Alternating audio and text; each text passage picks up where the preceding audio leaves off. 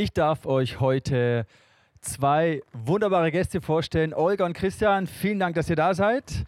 Ich freue mich, dass ich euch später ein bisschen interviewen werde und wir einiges von eurer gemeinsamen Reise als jetzt Ehepaar äh, erzählen werdet. Vor einigen Jahren, als ich noch jung war, in meiner Jugend- und Teenagerphase, gab es eine Freundschaft, die mich damals als junger Kerl sehr inspiriert hat. Ich habe sie gelesen in der Bibel und ich habe mir gedacht, wow, das war irgendwie stark.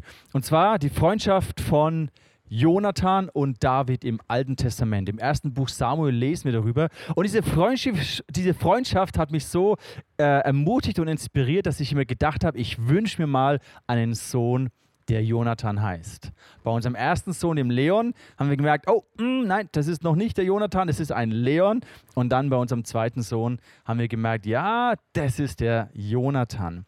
Diese beiden Charaktere, David und Jonathan, sind nicht nur sehr bekannt im Alten Testament, sondern auch für uns heute höchst interessant. Sie sind komplett unterschiedlich, kommen aus zwei fast verschiedenen Welten.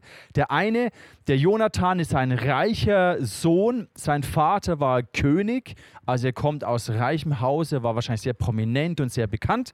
Und David kommt eher aus einem unbekannten, sehr einfachen Elternhaus. Seine Eltern waren Farmer, waren Bauern, er hat die Schafe gehütet, war jetzt alles andere als ein Star. Und ihr kennt vielleicht die Geschichte, David wird gerufen, da ist dieser Riese Goliath und er killt den Riesen Goliath und plötzlich ist er mega bekannt und der König selbst redet mit ihm. Und dann heißt es, dass in dieser, an dieser Situation sich David und Jonathan begegnet sind. Im ersten Samuel lesen wir das. Ich lese euch einfach so ein paar Bibelstellen vor, um diese Geschichte nachzuempfinden. Nach diesem Gespräch traf David Jonathan den Sohn des Königs. Wahrscheinlich war er mega aufgeregt. Und da heißt es hier, vom ersten Augenblick an verband sie eine tiefe Freundschaft. Ja, Jonathan liebte David so sehr wie sein eigenes Leben. Also irgendwie ist da eine Connection entstanden, dass sie eine Freundschaft entwickelt haben, die ein Leben lang angedauert ist. Hier heißt es sogar, dass sie einen Bund geschlossen haben vor Gott und dass sie sich ewige Freundschaft geschworen haben. Ihre Herzen waren verbunden, sie hatten eine starke Freundschaft, aber diese Freundschaft musste auch einiges aushalten. Da gab es viele Intrigen, da gab es Statuskämpfe, Macht, weil David war sehr erfolgreich. Er wurde dann weiter als Krieger und Kämpfer und hat viele erfolgreiche Schlachten geschlagen. Und Saul, der König, ist mehr und mehr eifersüchtig geworden und hat irgendwie überlegt, wie kann ich diesen David killen. Und Jonathan muss so mittendrin gestanden sein. Auf der einen Seite sein Vater, mit dem er natürlich verbunden ist und den er respektiert und achtet, aber sein Vater will seinen besten Freund killen, töten und umbringen, weil er eifersüchtig geworden ist. Und wahrscheinlich war Jonathan total hin und her gerissen. Im im 1. Samuel 19, da lesen wir, dass Saul machte von seinem Sohn Jonathan und vor allen Bediensteten kein Geheimnis daraus, dass er David ermorden wollte. Jonathan aber liebte David. Die waren, die waren ein Team, ein Dreamteam. Und er hat ihn gewarnt, hat ihn davor, äh, hat eigentlich sein Leben gerettet. Und irgendwann, und das finde ich interessant an dieser Freundschaft, als sie sich zum letzten Mal sehen, da sagt Jonathan zu ihm, er ermutigte David nicht aufzugeben, sondern auf Gottes Hilfe zu vertrauen. Hab keine Angst, redete er zu ihm, mein Vater wird dich nicht finden. Eines Tages wirst du König über Israel sein und ich bin dann dein Stellvertreter. Was für eine krasse Haltung, dass Jonathan, der Sohn des Königs, eigentlich wäre die Rolle des zukünftigen Königs seine gewesen, aber er hat erkannt und gesehen, dass Gott David zum König machen wollte. Und er hat wie, sie haben eine so tiefe Herzensverbundenheit gehabt, dass das okay war, dass er das respektiert hat und dass er gesagt hatte, ich werde der Zweite sein, du wirst König sein und ich werde der Zweite sein. Mich hat diese enge Freundschaft damals so stark inspiriert und wahrscheinlich geht es, äh, ist es dir vielleicht auch so gegangen, als du die Geschichte zum ersten Mal gelesen hast. Du denkst ja, wow, so einen Freund äh, möchte ich auch haben, so einen Freund fürs Leben. Christian, war das bei dir auch so? Hattest du auch so mal eine, eine, eine, eine Freundschaft gehabt, so ein Best Buddy irgendwie im Kindergarten, in der Grundschule, in der Schule, wo, du, wo ihr durch dick und durch, äh, dick und dünn gegangen seid? Und ähm, ja, kennst du dieses Gefühl, dieses Wunsch, so einen Freund zu haben?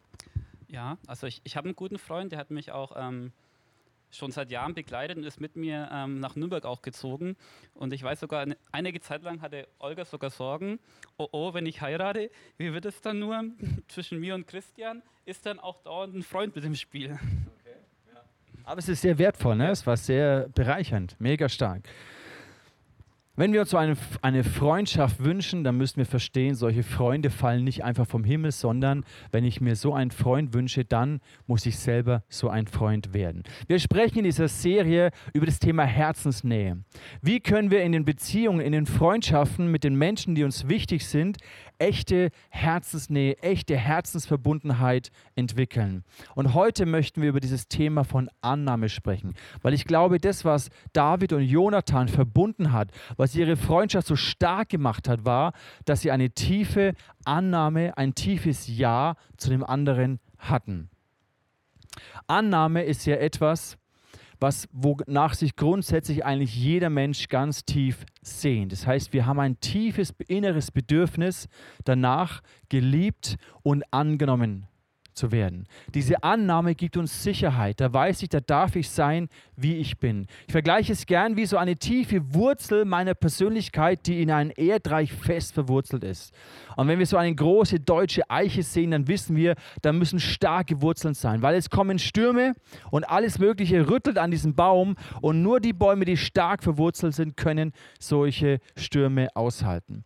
Wenn wir in unserer Identität, in unserem Selbstwertgefühl verwurzelt sind in einer tiefen, bedingungslosen Liebe und Annahme, dann können wir in unserem Leben ein gesundes Selbstvertrauen, ein gesundes Selbstbewusstsein entwickeln, können positiv, optimistisch in die Zukunft blicken, können mit unseren eigenen Schwächen äh, konstruktiv umgehen, sind fähig, Kritik anzunehmen, sind fähig, konstruktiv zu streiten. Also wenn wir diese starken Wurzeln haben, dann kommen gesunde Früchte in unserem Lebensstil heraus. Und letztendlich durch Annahme sind wir fähig, echte Herzensnähe zu entwickeln. Das Pendant zur Annahme ist ja, die negative Seite ist Ablehnung. Und Ablehnung ist dieses Gefühl von Menschen, bringen mir zum Ausdruck, wir wollen dich nicht. Du passt hier nicht rein, du gehörst hier nicht her, du gehörst nicht dazu. Das ist Ablehnung. Und Ablehnung tut weh und wir versuchen alles in unserem Leben uns vor Ablehnung zu schützen, weil wir bedürftig sind nach Annahme. Und manchmal entwickeln wir ganze Lebensmuster und Verhaltensgewohnheiten nur, um uns vor dieser schmerzhaften Ablehnung zu schützen. Es gibt so einen Begriff der Antreiber. Das bedeutet, dass jeder Mensch hat etwas, was ihn von innen heraus antreibt. Was wir tun, um geliebt, um angenommen, um wertgeschätzt zu werden. Das habe ich von meiner Frau gelernt. Die hat, gibt es zum Beispiel diese Antreiber, sei stark oder mach es recht oder sei perfekt oder beeil dich, streng dich an. Olga, was waren zum Beispiel so Antreiber, die du in deinem Leben bei dir selber ähm, in der Reflexion gemerkt hast? So Dinge, die dich von innen heraus antreiben? Ja, es allen recht machen zu wollen dass ich dann erst angenommen werde und geliebt werde, wenn ich so bin, wie die anderen das denken. Bei dir, Christian? Bei mir war es, ähm, sei stark, ich bin stark. Okay. Also diese Muster, die können uns manchmal sogar wie gefangen nehmen. Ich habe erlebt, dass diese, diese Schutzmechanismen mich eigentlich wie eingeengt haben. In diesem, in diesem Versuch, Annahme zu bekommen, bauen wir Verhaltensmuster auf, die häufig genau das Gegenteil bewirken, dass Leute uns ablehnen.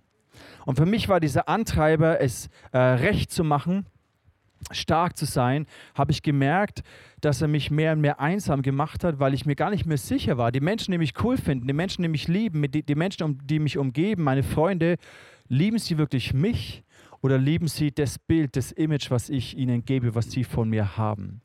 Und ich habe gemerkt, dass ich in meinem Herzen eigentlich einsam war, weil ich mich wie unfähig gefühlt habe, echte, authentische Freundschaften zu leben. Diese Antreiber haben mich wie in ein inneres Gefängnis hineingesperrt. Vielleicht kennst du das auch in deinem Leben, dass es so einen Eintreiber gibt von es jedem recht zu machen oder immer stark sein zu müssen, keine Schwachheit zuzulassen, sich zu beeilen, sich anzustrengen.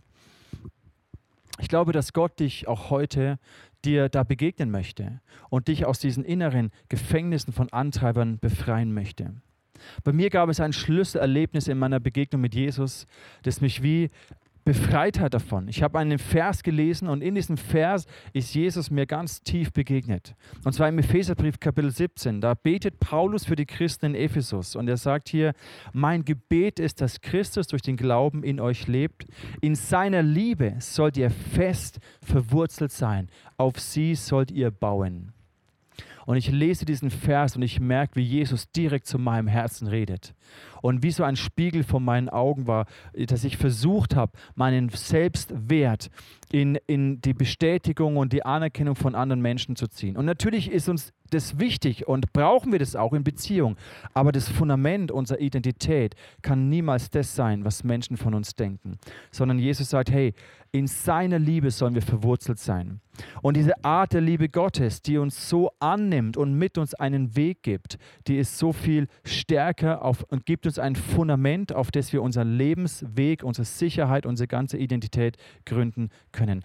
Und für mich war das ein befreiendes Erlebnis, hat einen Prozess gestartet, wo Jesus mich immer mehr befreit hat von Minderwert, befreit hat von Menschenfurcht, befreit hat von diesem Zwang, es jedem recht zu machen, keine Fehler zuzugeben, immer perfekt zu sein.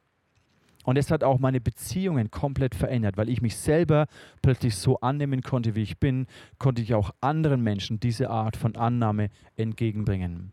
Jesus sagt uns in Matthäus 22, als er gefragt wird, was das wichtigste Gebot ist. Er sagt zuerst, hey, liebe Gott von ganzem Herzen. Und dann sagt er eben, das zweite ist ebenso wichtig. Und zwar, liebe deinen Mitmenschen wie dich selbst. Ich glaube, Jesus möchte dich und mich dazu befreien, dass wir eine tiefe Annahme für uns selber haben und dass wir eine tiefe Annahme und Liebe unseren Mitmenschen weitergeben können. Und deswegen ist diese Frage, ja, wie geht denn das? Wie komme ich denn dorthin? Vielleicht hast du das auch erlebt, vielleicht kämpfst du auch mit diesen Gefühlen von Minderwert, von Ablehnung, von dieser Angst vor Ablehnung. Wie kommen wir dorthin? Ich möchte drei Gedanken heute weitergeben. Und das erste ist, ich möchte dir zeigen, wie Gott dich annimmt, der Zuspruch, die Zuwendung Gottes über deinem Leben. Jedes Mal am Ende eines Gottesdienstes hier im ICF Nürnberg spreche ich diesen aaronitischen Segen. Und im Lutherdeutsch ist es ein bisschen eine befremdende Übersetzung vielleicht. Da heißt es, der Herr lasse sein Angesicht leuchten über dir. Das ist jetzt nicht eine Formulierung, die, wir, die uns sehr geläufig ist.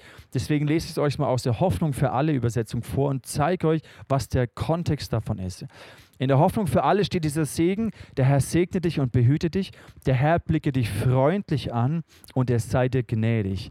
Der Herr wende sich dir in Liebe zu und gebe dir Frieden. Diese Bibelstelle ist so brillant und einzigartig, weil in den Kulturen, in den Völkern um Israel herum, da war es Brauch, dass wenn ein Kind geboren wurde, wurde es dem Vater präsentiert, also in den römischen, griechischen, ägyptischen Kulturen, wurde es dem Vater präsentiert. Und wenn der Vater sich von dem Kind abgewandt hat, dann war das eigentlich wie eine Aussage von, dieses Kind gehört nicht zu mir, ich will nichts mit ihm zu tun haben und es wurde umgebracht.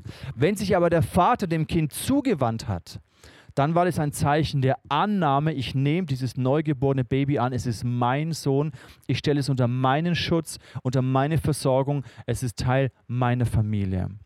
Und deswegen ist diese Bibelstelle und dieser Segen, den wir aussprechen, so kraftvoll der Herr wende sich dir in Liebe zu. Das ist genau diese Situation. Und ich weiß nicht, wie du in deiner Vaterbeziehung das erfahren hast. Ob sich deine Eltern in Liebe dir zugewandt haben oder ob du eher das Gefühl gehabt hast, ich war vielleicht nicht gewollt, ich war nicht geplant oder das falsche Geschlecht oder irgendwie konnte mein Vater mir nicht diese Liebe geben, nach der ich mich gesehnt habe. Aber die gute Nachricht ist, dass egal was deine Eltern dir vermittelt haben, Gott der Vater ist hier und er möchte sich dir in seiner ganzen Liebe zuwenden und dir diesen Zuspruch geben, ja, ich freue mich, dass es dich gibt. Ich bin dein Schöpfer, ich bin dein Vater, ich nehme dich als mein Sohn, ich nehme dich als meine Tochter an. Olga und Christian, wie, wie habt ihr das so erlebt in eurer Vaterbeziehung? Habt ihr den Eindruck gehabt, dass ihr da eine, einen liebenden Vater erlebt habt, der euch angenommen hat, einen sicheren Rahmen gegeben hat? Also ich hatte einen sehr liebevollen Vater oder habe ihn immer noch und der hat sich tierisch gefreut, als ich geboren wurde. Ist sogar äh, auf einen Telefonmasten geklettert und ähm, so, um zu erfahren, ob es ein Mädchen oder ein Junge ist und hat erfahren, es ist eine Olga. ja, ich habe mich auch von meinem Vater ähm, sehr angenommen gefühlt und ähm, habe da eine gute Vaterbeziehung, was auch gut für meine Beziehung zu Gott war und ist. Das ist so grundlegend, gell? So dieses erste, ich meine, man nimmt es ja nicht kognitiv wahr, dann so als kleines Baby, aber man, man spürt es. Ne? Bin ich gewollt, bin ich geliebt, bin ich angenommen oder eben nicht. Und die gute Nachricht ist, dass du in einer Beziehung zu Gott, deinem Vater, ähm, das erleben kannst, dass, wie es hier heißt in diesem Segen, der Vater, der Herr, er wendet sich dir in Liebe zu. Und es wünsche ich dir, dass du das, dass es zu einer tiefen Erfahrung in dir wird, dass jeglicher Mangel von Annahme in dir gestillt wird durch die Vaterliebe Gottes. Etwas Zweites, was uns helfen kann, in dieser Annahme Wurzeln zu, zu schlagen und auch mich selber und andere Menschen anzunehmen, ist, wenn wir uns immer wieder lernen zu reflektieren. Jesus spricht hier in einem Gleichnis in Matthäus 7, er sagt, urteilt nicht über andere, damit Gott euch nicht verurteilt. Denn so wie er jetzt andere richtet, werdet ihr selber gerichtet werden. Und mit dem Maßstab, den ihr an andere legt, werdet ihr selbst gemessen werden. Und jetzt kommt diese be bekannte Aussage, warum siehst du den kleinen Splitter im Auge eines Mitmenschen, aber den Balken in deinem eigenen Auge siehst du nicht? Das ist häufig etwas, wie wir Menschen ticken. Uns fällt so viel leichter, die Fehler, die Schwächen des anderen zu sehen, uns darüber zu ärgern, uns darüber zu nerven und aufzuregen, fällt uns so viel leichter, als uns selbst zu reflektieren. Und es gibt so verschiedene Methoden, wie du lernen kannst, dich mit dir selber auseinanderzusetzen. Ich zum Beispiel, ich mag solche Persönlichkeitstests, wo man so irgendwelche Fragen ausfüllt und dann kommt so ein Ergebnis. Und ich weiß, es ist nicht ganz jedermanns Sache, weil man schnell das Gefühl haben kann, ich werde so in eine Schublade gesteckt und bekomme irgendwie einen Stempel, so und so bin ich. Und darum geht es gar nicht. Aber es geht darum, dass wir lernen, uns selbst zu reflektieren, uns mit uns auseinanderzusetzen und nämlich dementsprechend ein tiefes Ja zu uns selber, zu mir selber zu, ent, äh, zu entwickeln. Unsere Persönlichkeit besteht ja aus gewissen Verhaltensweisen, die wir antrainiert haben, verschiedenen eben Lebensmechanismen, vielleicht Abwehrmechanismen, die wir so, die wir so entwickelt haben über die Jahre der Zeit. Und interessant ist, dass das lateinische Wort für Person, Persona, eigentlich das gleiche ist wie Maske wie eine Rolle, wie etwas, was in das wir hineinschlüpfen, eine Schauspielerrolle. Und da möchte ich dir sagen, du bist mehr als deine Persönlichkeit. Du bist mehr als diese Eigenschaften, die du vielleicht entwickelt hast. Da ist ein tiefer Kern, etwas, wie Gott dich geschaffen hat, etwas, was unendlich wertvoll und wunderbar ist. Und solche Persönlichkeitstypen-Tests können dir vielleicht helfen, das noch mehr zu entdecken. Die letzten Wochen habe ich mich stark mit diesem Enneagramm beschäftigt. Das ist ein von diesen Persönlichkeitstesten. Und er ist auch ein bisschen äh, kritisch, finden ihn manche, weil er vielleicht ins Buddhistische bisschen da ge äh, genommen wird oder manche esoterisch angehauchten Leute das auch benutzen. Aber eigentlich kommt es über viele Jahrhunderte aus dem christlichen Glauben, aus der katholischen Kirche heraus. Und für mich war dieses Enneagramm eine sehr hilfreiche Art, ähm, mich selbst zu widerspiegeln. Das heißt auch die neun Gesichter der Seele, also spricht hier von neun verschiedenen Typen. Und was ich mag an diesem Enneagramm, dass es wie so ein Farbenmuster ergibt. Weil es gibt ja nicht nur neun klassische Farben und jeder wird in so eine Schublade reingesteckt, sondern es gibt wie Farbkombinationen. Und so kann in diesem Enneagrammbild jeder einzelne eigentlich wunderbar einzigartig sein, aber diese Muster und diese Typen helfen einem da ein bisschen weiterzukommen.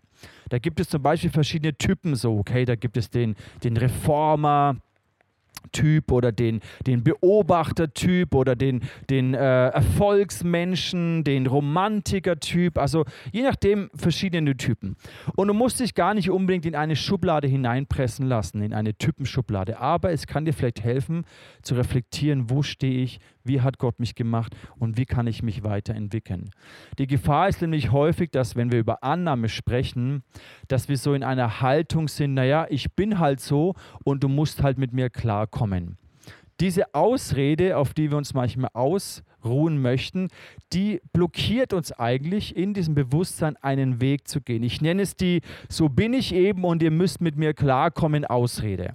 Und vielleicht hast du es auch schon mal ein bisschen bei dir bemerkt. Dann möchte ich dir Mut machen. Bleib nicht stehen da, wo du bist, sondern nimm diese, zum Beispiel diese Typensachen und schau, okay, wo möchte ich mich verändern? Was ich bei dem Enneagramm sehr gut gefunden habe, was für mich so zum ersten Mal war oder ich so wahrgenommen habe, ist dieser Aspekt von dem unerlösten Bereichen meines Charakters, meines Typs, meiner Persönlichkeit, aber es hat mir gleichzeitig auch eine Perspektive gegeben, wozu ich erlöst bin, was eigentlich geniales, wertvolles in mir schlummert und hat mich motiviert, einen Weg der Veränderung zu gehen, weil ich mir gedacht habe, ja, ich will nicht in diesem unreifen Charaktereigenschaften festhalten, äh, festbleiben, sondern ich möchte einen Weg mit Jesus gehen.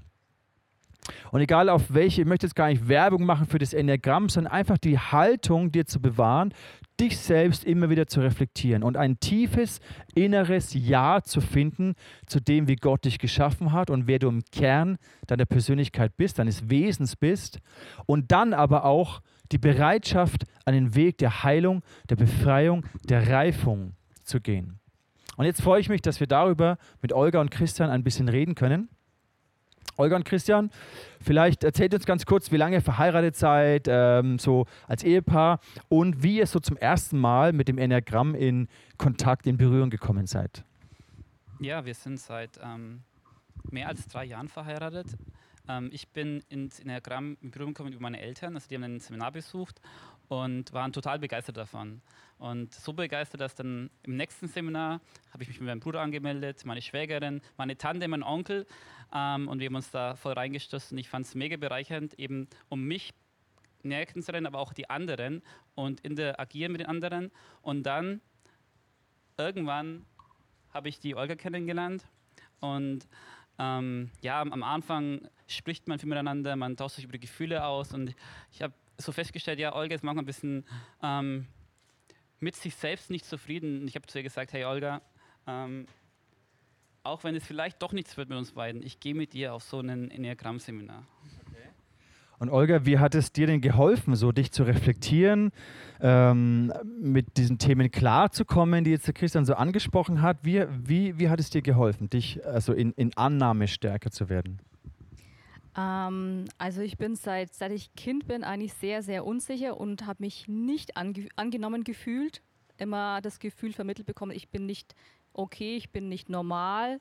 Und so bin ich eigentlich bis ins erwachsene Leben, ähm, ja, habe hab ich das mit mir mitgeschleppt. Und ähm, ja, den ersten Schwung habe ich dann einfach klar durch den Glauben, das war das Stärkste, was mich verändert hat, einfach, dass Gott mich wirklich so liebt, wie ich bin. Und der zweite Aha-Effekt war dann, als Christian mich in dieses Seminar mitgeschleppt hat, äh, zu erkennen, dass ich ähm, ja, dass Gott sich was dabei gedacht hat, dass er mich so gemacht hat. Und ich bin nicht die Einzige. Es gibt ganz viele andere, die genauso sind wie ich. Und ähm, dass ich da einfach, ja, mich, mich persönlich angefangen habe zu lieben. Also wenn man das Lieben nennen kann, aber mich anzunehmen, zu sagen, okay, ich bin wirklich in Ordnung, ich äh, bin kein Alien. Und ähm, das hat mir geholfen, für mich, aber dann auch zu erkennen, wie es bei den anderen ist und auch sie anzunehmen. Zu erkennen, hey, die sind so, heißt nicht, dass sie so bleiben müssen, aber ähm, ich kann sie annehmen. Und Christian, wie hat es dir geholfen in Bezug auf dich selber oder die Menschen um dich herum? Ja, für mich war es auch erstmal so ein kurzer Aha-Effekt, weil ich gemeint dass man am Anfang geht man oft so ran, ja, ähm, ich bin so, die anderen müssen genauso sein. Und eben auch zu erkennen, okay, es gibt echt verschiedene Persönlichkeiten. Ähm, die verschiedenes Verhalten an den Tag legen. Das ist auch gut so, weil sie eben verschiedene Motivationen haben. Und dann aber auch zu sehen, dass sich diese Persönlichkeiten ergänzen und dass es bereichernd ist, eben so eine Vielfalt zu haben und ähm, dass in diesen ganzen verschiedenen Persönlichkeiten auch ein riesiger Schatz liegt. Und das fand ich ähm, super cool, super spannend und ähm, ähm, mich hat es auch super gefreut, dass eben Olga ein anderer Typ ist und eine andere Persönlichkeit ist, weil das auch eben das so ähm, schön macht ein Stück weit. Dann lass uns doch da nochmal ein bisschen tiefer reinbohren. Ähm, was denn für so Typenmerkmale seid ihr denn? Und wo habt ihr denn so vielleicht noch unerlöste Eigenschaften ähm, äh, festgestellt? Und, und wie hat sich das aber jetzt vielleicht schon verändert? Also ich habe es ja vorhin schon gesagt, so mein, mein ähm, Motto war so, ist so, ich bin stark und ähm, mein, meine größte ähm, sag ich mal, Sache, wo ich daran arbeiten muss, ist wirklich auch Schwäche zu zeigen. Dass ich eben, ähm, jeder Mensch ist verletzlich, jeder Mensch hat auch Gefühle und ähm, die muss ich auch lernen, anderen zu zeigen, weil im Endeffekt, ähm, ich bin nicht nur stark, ich habe auch Momente, wo es ähm, mir nicht so gut geht. Und da ist eben auch wirklich die Herausforderung für mich, dass ich eben auch in meiner Stärke Schwäche zeige. Und daran ähm, muss ich arbeiten, aber da unterstützt mich auch die Olga. Und was hast du in deinem Persönlichkeitstypen so festgestellt und äh, wo hast du vielleicht eine Entwicklung oder eine Veränderung erlebt? Ähm, ich weiß, dass für mich sehr herausfordernd ist, einfach wirklich zu mir zu stehen und auch mal Nein zu sagen und äh, nicht das zu machen, was andere von mir erwarten. Also wirklich stark und mutig zu werden. Und da bin ich auf dem Weg. Ähm, ich muss wirklich dran denken und wieder spiegeln, dass ich nicht kneife und mich zurückziehe und keine Ahnung, das Unwetter über mich ergehen lasse, sondern auch sage, nee, so ist es nicht in Ordnung. Und ähm, da bin ich immer noch im Prozess aber es ist schon deutlich besser geworden. Und wie habt ihr erlebt, dass ihr euch da ergänzt, gerade jetzt in eurer Beziehung, in eurer Ehe? Ähm, man hört es ja, glaube ich, schon ein bisschen raus, dass gerade dieses Thema ähm, Stärke und ähm, andererseits ein bisschen Vorsicht ist bei uns ziemlich unterschiedlich verteilt und das finde ich gerade so gut, ähm, ich sag mal, in so simplen Sachen wie, wie, Urlaubsgestaltung. Ich bin innerlich so mehr der Abenteurer. Ich würde vielleicht Sachen machen, die andere nicht machen würden. Und dann ähm, im gemeinsamen Leben mit Olga ist dann die Olga mit diejenige, die sagt, okay, ähm, müssen wir vielleicht so und so machen, also diese, diese Fühler und auch diesen, ähm, ja, diesen klareren Blick, was gut ist und was schlecht ist. Und ähm, in vielen Entscheidungen ist dann ein, ein guter Berater, wo vielleicht ähm, mich da wieder auf den richtigen Weg bringt, wo ich vielleicht ähm, Wege einschlage, wo vielleicht nicht so in Ordnung sind, wo meiner Wahrheit entsprechen, ähm, aber wo vielleicht nicht der echten Wahrheit und nicht dem entsprechen, wie man sich da verhalten soll. Also ist in dir auch dadurch eine Wertschätzung, eine Dankbarkeit entstanden, dass die Olga so anders ist, als du bist? Ja, man, man sagt ja auch, ähm, in der Ehe werden die zwei eins und ich sage, die, die Olga ist eine ähm, super Ergänzung für mich und meine Persönlichkeit und in dem, wie ich lebe und ähm, deswegen habe ich sie auch noch geheiratet. Und wie hast du erlebt, Olga, dass äh, in eurer Beziehung, in eurer Ehe er dich ergänzt und, und dich vielleicht stärkt in dem? Ähm, ich war und bin manchmal auch natürlich noch ein unsicherer Typ. Äh, und ich habe es gleich am Anfang gemerkt, weil er sehr selbstbewusst war und sehr stark. Manchmal vielleicht zu selbstbewusst. Aber ich habe gemerkt, dass es mir wirklich gut tut, einfach nicht in meinen Gedanken zu versinken und mich in irgendein Horrorgespinst äh, reinzudenken, irgendwas wirklich Dramatisches, was nicht so dramatisch ist. Also er hat mich einfach wieder auf den Boden ähm, gestellt oder runtergezogen das hat meinem Gefühlschaos einfach gut getan. Sachen einfach nicht ganz so ernst zu nehmen und etwas zu chillen. Mhm. Und da bin ich immer noch dabei zu lernen, zu chillen. Okay. Jetzt spricht hier auch das Enneagramm darüber, dass wir unter Stress gewisse Muster und Reaktionen hervorrufen. Wie habt denn ihr das bei euch realisiert, reflektiert und wie hat es euch geholfen, vielleicht anders jetzt unter Stress, unter Druck, unter Anspannung umzugehen? Also ich denke mal, wenn der Stress kommt, dann kommt er. Da kannst du dich nicht darauf vorbereiten. Ich bin eher ein Denker, ein Planer, alles in Ruhe, mit genug Zeit. Und wenn dann irgendwie heißt, hoppla hopp, jetzt muss jetzt was auf die Beine gestellt werden, das schaffe ich auch. Aber dann wirst du so zum Leistungsmenschen genau, und dann ich kannst zum Leistungsmensch und zieh das durch. Ich bin danach fix und fertig. Bin vielleicht auch sauer, weil es jetzt so geworden ist, dass ich das unter Druck machen musste. Und das stresst mich unheimlich. Also ich bin wirklich dann fertig. Was sind so deine Muster unter Stress? Wie reagierst du? Ja, bei mir ist es unter Stress so, dass ich wirklich dann plötzlich anfange mit meiner, mit meiner Kraft zu haushalten. Also ich ziehe mich dann wirklich zurück. Ähm, ich versuche möglichst wenig Energie zu verbrauchen. Ich ähm, ähm, ähm, stürze mich total ins Wissen rein, dass ich, dass ich lese und informiere, hey, wie muss ich da reagieren? Ähm, kann da nicht mehr klar aus mich heraus reagieren, sondern nur noch aus dem Wissen heraus und suche dann in den Wissen den Halt und die Kraft und ähm, das laugt mich dann auch aus, obwohl ich versuche, da mit meiner, mit meiner Kraft auszuhalten. Also man merkt schon diese Unterschiedlichkeit, aber gleichzeitig eine starke Annahme von euch, wie ihr den anderen so annehmen könnt. Und wie ist jetzt, wenn ihr sagt, hey, da möchte ich mich hin entwickeln, da tanke ich auf, das ist eigentlich ein gesunder Aspekt meiner Persönlichkeit, da bin ich unterwegs, dieses Wozu. Äh, wozu hat Gott mich so gemacht? Wie, wie habt ihr das vielleicht wiedererkannt durch das Enneagramm? Für, für mich, ähm, oder ich versuche einfach dieses, ähm, diese, diese ähm, Kraft oder diese Energie nicht nur einfach für mich einzusetzen, dass ich sage, okay, ja, ähm, ich bin stark, sondern dass ich sage, okay, ähm, ich nutze es so, wie ich bin, sei es in der Arbeit, sei es ähm, unter Freunden, aber auch für andere, dass ich mehr in, wirklich in diese dienende Haltung komme, dass ich sage, okay, ähm, mein Einsatz nicht für mich, sondern mein Einsatz auch für andere.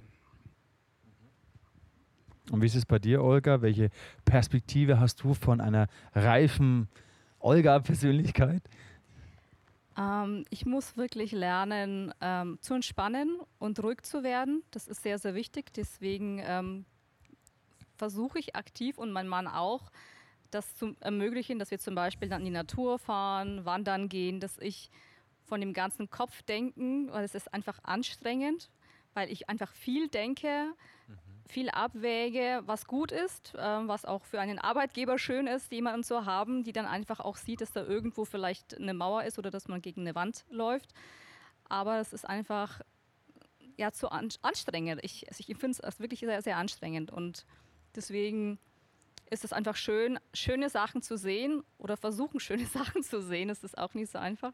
Aber da sind wir eigentlich beide auf einem guten Weg. Also wir reisen auch viel äh, und gerne und ähm, das tut mir gut, mich abzulenken und einfach aus meinem Denkmuster rauszukommen.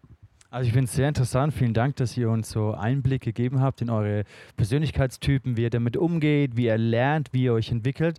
Weil ich glaube, ein Schlüssel ist, wie gesagt, es geht nicht darum, ob ich jetzt Enneagramm oder irgendeinen anderen Test mache oder ob ich überhaupt gar nicht so Persönlichkeitstests mache, sondern es geht um, die, um das Bewusstsein, ja, im Kern bin ich so, Gott hat mich geschaffen, aber da gibt es eben unerlöste oder noch unreife Aspekte und da möchte ich mich entwickeln.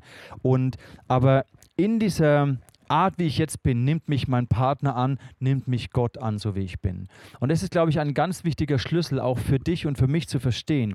Jesus sagt im Johannes 13, er sagt, ich gebe euch jetzt ein neues Gebot. Liebt einander. Und zwar so, wie ich euch geliebt habe. So sollt ihr euch auch untereinander, lieben. Und an dieser Liebe wird jeder erkennen, dass ihr meine Jünger seid. Einander zu lieben, so wie Jesus uns geliebten, geliebt hat, das ist ein Schlüssel, dass wir unsere Wurzeln in der Liebe Gottes finden. Dass wir erleben, Jesus liebt mich so, wie ich bin. Ich muss nichts performen. Ich kann mir diese Liebe des Vaters nicht verdienen, wie wir es vorhin gelesen haben. Der Vater wendet sich dir in Liebe zu. Als kleines Baby hast du noch gar nichts gemacht, noch nichts geleistet. Und, aber der Vater wendet sich trotzdem in Liebe dir zu. Und wenn das zu der Grundlage einer tiefen Herzensannahme wird, einer Selbstsicherheit, eines Selbstbewusstseins, zu wissen, Gott möchte mich so, er hat mich so geschaffen, ich bin okay so. Und dann haben wir Jesus und er nimmt uns an die Hand und dann gehen wir einen Weg. Und wenn wir das ganz tief erleben, wenn da eine ganz tiefe Sicherheit und Annahme in unser Herz kommt, dann werden wir auch fähig, unseren Nächsten zu lieben. Deswegen liebt einander so, wie ich euch geliebt habe.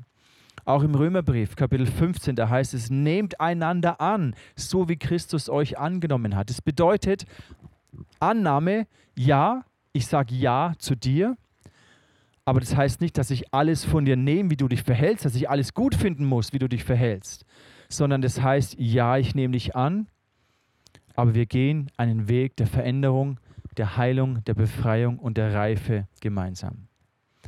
Ein dritter Gedanke, der uns helfen kann, Menschen an, anzunehmen und uns selber auch anzunehmen, ist, zurück zu der Geschichte von David. Als der Prophet Samuel den Auftrag von Gott bekommt, einen neuen König zu erwählen, dann kommt er in die Familie von David und er sucht einen der Brüder und die schauen alle stattlich und kräftig aus. Und Samuel denkt sich, wow, dieser große, starke junge Mann, der ist es ganz bestimmt. Und die Reihe geht durch und Gott sagt immer wieder zu Samuel, nein, der ist es nicht. Im, Samuel, Im 1. Samuel 16, Vers 7 lesen wir, lass dich von seinem Aussehen und von seiner Größe nicht beeindrucken. Er ist es nicht. Denn ich urteile nicht nach anderen, denn ich urteile nach anderen Maßstäben als die Menschen. Für die Menschen ist wichtig, was sie mit den Augen wahrnehmen können. Ich dagegen schaue jedem Menschen ins Herz. Das sagt Gott zu Samuel. Und wo er dann David sieht, sagt er, der ist es. Das ist ein Mann nach meinem Herzen. Für uns bedeutet es, dass wir natürlich menschlich auch immer in der Gefahr sind, so äußerlich, oberflächlich zu urteilen. Und vielleicht auch unseren Freund, unsere Freundin, unseren Partner nach dem zu beurteilen, was vor Augen ist. Und ich glaube, dass Gott dir und mir einen tieferen Blick schenken möchte. Dass wir lernen zu sehen in das Herz eines Menschen hinein. Was ist der Schatz? Was ist das Wertvolle? Wo ist die Goldader in diesem Berg drin? Was ist das Göttliche, was Gott in diese Person hineingelegt hat? Und wie kann ich ein tiefes Ja finden zu dem Menschen, den ich dort sehe? Ich möchte dich einladen, für einen Moment zu reflektieren, was denn dein nächster Schritt mit Jesus sein könnte. Vielleicht bist du an dem Punkt, wo du sagst, hey, ich habe diese tiefe Zuwendung Gottes noch gar nie erlebt. Vielleicht bist du in der Situation, dass du sagst, hey, auch die Beziehung zu meinen Eltern. Ich habe nie diese Annahme, diese väterliche Sicherheit und Annahme erfahren. Und natürlich bauen wir dann Verhaltensmuster auf. Und vielleicht hast du auch erlebt, dass diese Verhaltensmuster, diese Antreiber dich wie in ein Gefängnis hineinsperren. Ich glaube, dass Gott dir heute begegnen möchte und dass der Vater im Himmel sich dir in Liebe zuwenden möchte, damit dein Herz heil werden kann, damit du neu Wurzeln in deiner Sicherheit, in deinem Selbstwert, in deiner Selbstannahme finden kannst, in der Annahme Gottes des Vaters. Da möchte ich für dich beten, dass du die Liebe und die Zuwendung des Vaters erlebst. Und vielleicht hast du aber auch erlebt, dass du diese Liebe des Vaters abgelehnt hast, dass du dich von Gott abgewandt hast, dass du gesagt hast, nee Gott, mit dir will ich nichts zu tun haben, ich komme schon selber klar. Aber vielleicht bist du genau jetzt an dem Punkt, wo du merkst, es hat dich eigentlich komplett einsam gemacht. Und du schaffst es nicht aus eigener Kraft, aus diesen inneren Antreibern und Gefängnissen der, des Minderwerts, der Menschenfurcht oder des Stolzes, all diese Lebensmuster, die wir ausbauen. Du schaffst es selber da nicht rauszukommen. Dann möchte ich dir Mut machen, dein Herz Gott zu öffnen die Liebe des Vaters im Himmel zuzulassen, dass er sich dir in Liebe zuwendet. Vielleicht bist du aber heute auch an dem Punkt, dass du sagst, hey, ich möchte mich ganz neu entscheiden, meinen Mitmenschen, meinen Nächsten anzunehmen und nicht zu beurteilen nach dem, was äußerlich ist, nach nur seinem Verhalten, sondern als allererstes den Kern seines Wesens, seiner Persönlichkeit zu sehen, wie Gott ihn geschaffen hat und dazu ein inneres Ja zu finden. Vielleicht bist du in einer Beziehung drin und du merkst, dass ihr diese Herzensnähe verloren habt, dass ihr durch Konflikte oder Alltagsstress oder Routine wie eine Distanz hineingekommen ist. Dann bitte Gott, dass er dir neu eine Sicht gibt von deinem Partner.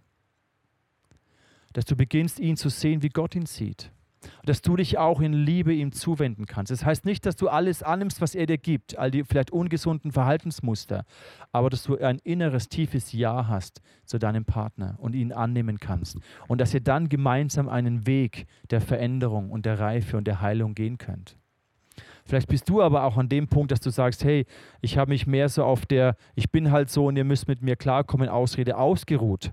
Vielleicht tust du dich schwer, dich zu reflektieren. Und dein nächster Schritt ist vielleicht zu sagen, hey, eigentlich ist es nicht gesund.